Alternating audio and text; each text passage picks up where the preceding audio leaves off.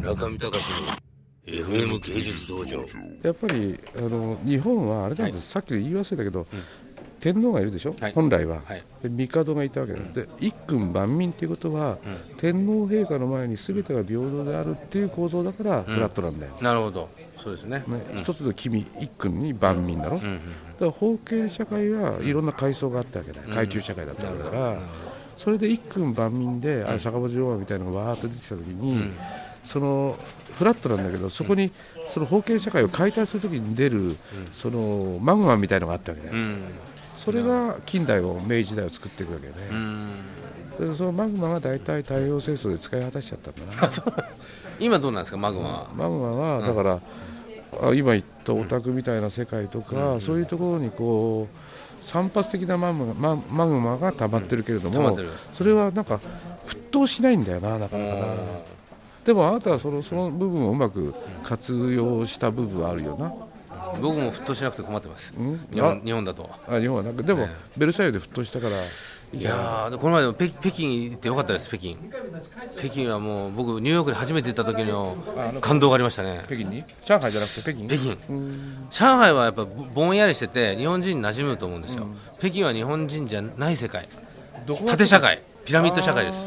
究極の。あ究極のね、えまあ、生成国家だもんえな。もうあのあそでもやっぱりニューヨークのロックフェラーセンターが頂点にあったような、ああいう雰囲気がバリバリしててでアート界もやっぱりその頂点に向かって鮭の川登りみたいにガーっていくじゃないですか。わかりやすいすごいですね今。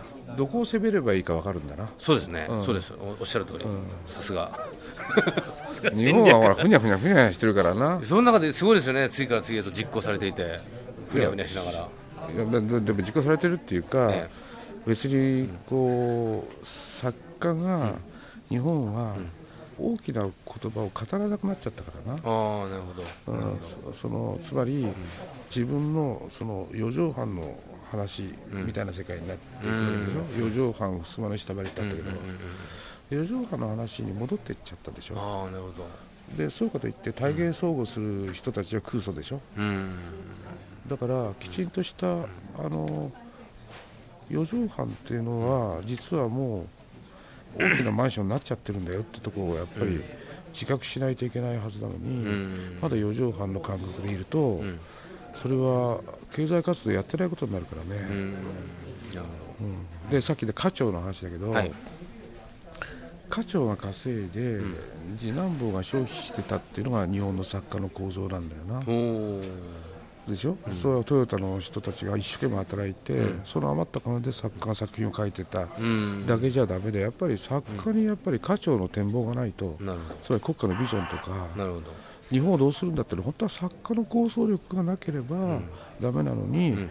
作家はそういうことをやっちゃだめだと。政治家がやるんだと。うん。とか政治家は選挙に追われててとってもできないよね。うん。だからビジョンは作家というか村上さんも含めた想像力のある人がビジョンを作らないと、本当は国家の行方なんか作れないはずだよね。すごい。出た。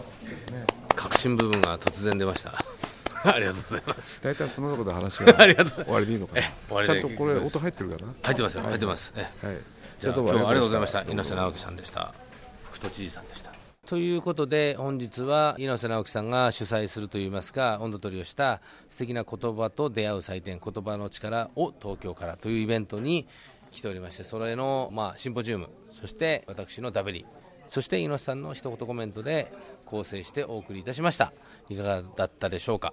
昨今ですね、まあ隣の国の中国との尖閣島問題では日本中がまあ上へ下への大騒ぎですけれども、まあ、このちょうどシンポジウムのテーマであったコミュニケーション、まあ、そのコミュニケーションを成立させるためにはボキャブラリーが必要なんじゃないかということで本を読みなさいというイベントだったようなんですけどね本を読むか読まないかはそれはちょっと置いといてあの僕もやっぱ日本のそのある種の政治的なもしくは国民の内部にでもあのはびこるですね幼稚なそのコミュニケーション不足みたいなものが、まあ、大きな問題として浮かび上がったんじゃないかと思います。どこをどうとってもですねあの中国のイベントっていうかデモ行進は、まあ、ある種の政治的な色味を帯びて人為的に作られているものであることは明白なわけです。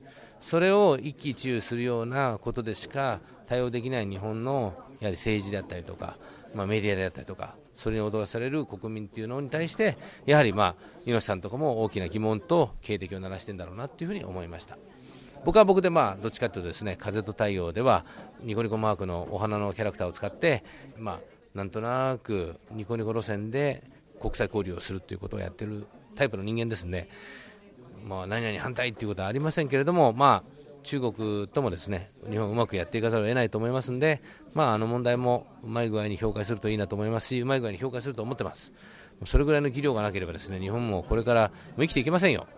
ということで、そういうこう日頃政治的な問題を何も考えてない村上なのに政治的な問題を言ってしまうのもこれまた猪瀬直樹の影響ということで恐ろしや。ではそういうことで、えー、また来週。村上隆の FM 芸術道場。